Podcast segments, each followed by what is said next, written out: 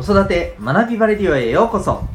お聞きいただきありがとうございます。子供の才能思いを唯一無二の能力へ。親子キャリア教育コーチの前城秀人です。才能分析心理学絵本講座などのメソッドや子育て講師の経験も取り入れたオーダーメイドのキャリア教育サポートをしております。またパパのためのオンラインサロンともいくパパの学び場も運営しております。このチャンネルでは正解のない時代における子育て自分らしいパートナーシップワークライフバランスの実現など子育て奮闘中のママパパを応援する情報メッセージを毎日配信しております。今日は第203回になります、えー、ビリギャルは今というテーマでお送りしていきたいと思います。というわけで、えー、もうタイトルそのまんまのお話からいきたいと思うんですけど、えー、まずそもそもとしてあのビリギャルって、えーと、ご存知でしょうか？はい。あのー、もうなんか僕も正式な、えーと、書籍の名前をですね、えー、忘れてしまったんですけれどもはい。えっ、とあれですね、え学年ビリだった、え高校生のね、女子高生の、さやかさんがですね、まあ、あの、えっ、と、坪田先生というね、あの、塾の先生との出会いを通してですね、えー、まあ、そこからね、あの、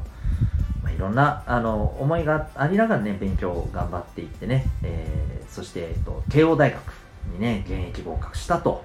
1年間で偏差値をね、え、ー、と、40、30ぐらいかな、もう、もうとにかくガツンと上げてね、まあ、合格したというサクセスストーリーのお話でございます。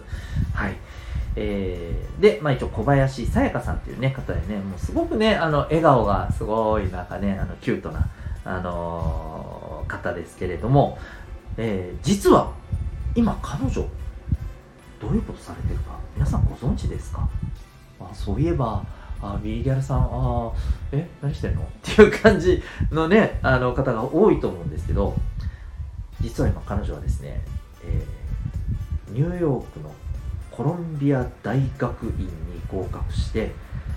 えー、渡米するというね、あのまあ、これからになるんですかね、そういう状況にあるらしいんですよ。すごいですよね。まあいろいろね、あの講演活動とかをね、されてきて、まああの本のね、この出版っていうことを機に、ね、まあ、やっぱりすごく一躍ね、有名になられて、まあ彼女のやっぱり体験そのものはさ、あのいろんな人にとって学びになるわけじゃないですか。そのね、学びのね、シェアということも、ね、まあきっとね、あの、あって、こういった講演活動されて、いたんですけども、あの、なんかね、このどうしてじゃあそんな彼女が今回そういうね、え海外の大学院に行こうと思ったのか。このきっかけのお話がですねあの実はとある記事に出ていてですね。あのあなるほどなと思ってなんか僕もすごくこうあの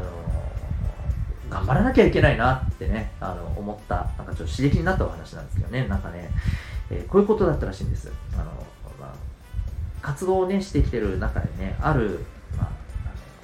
女の子がこのさやかさんにねメッセージを送ってきたと。でさやかさんよかったですねと坪田先生に、えー、出会えてまたお母さんがねすごいあの信じてくださっててあのすごく羨ましいと。なんか私ねそういう人があのいないんですと。でもそういう私みたいなねあの子供もたくさん世の中にいるんじゃないかなと。そこをね忘れないでほしいっていうことでそういうメッセージをね、送ってこられたそうなんです。それを見て、さやかさんすごくね、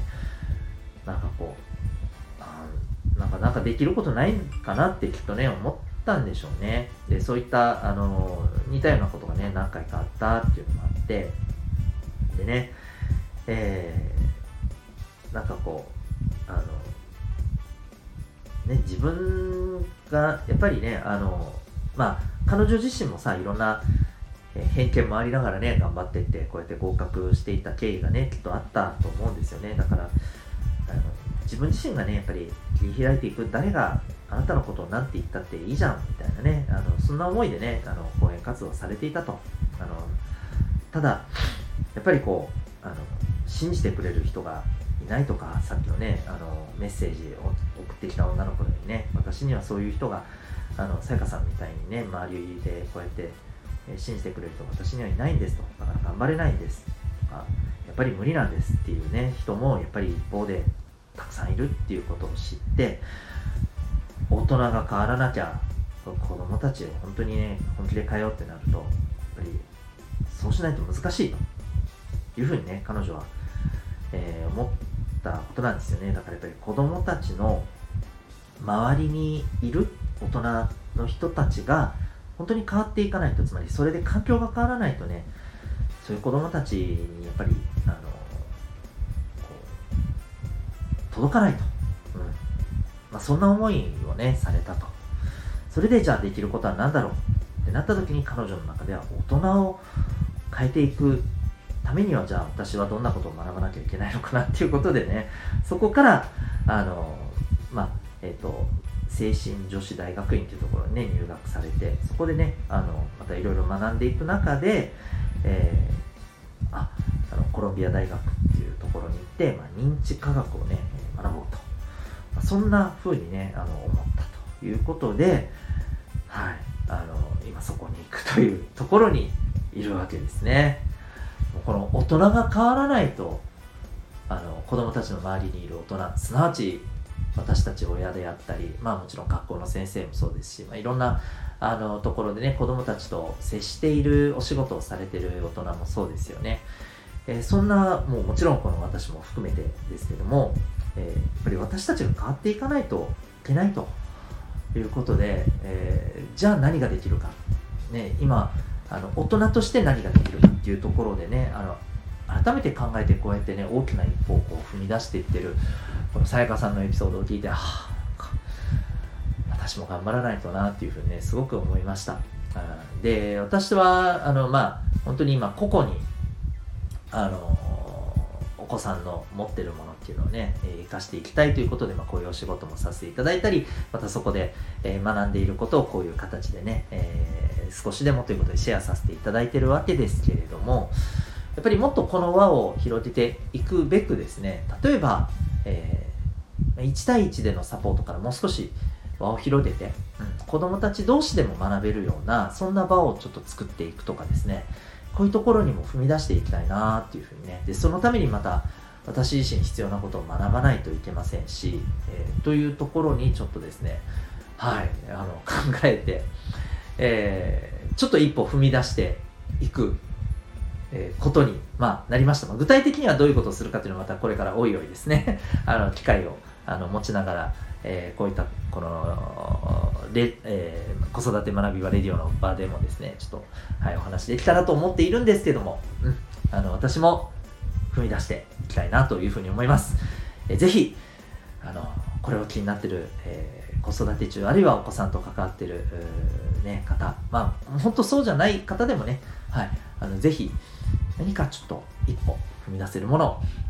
ありましたらですね、ぜひ、え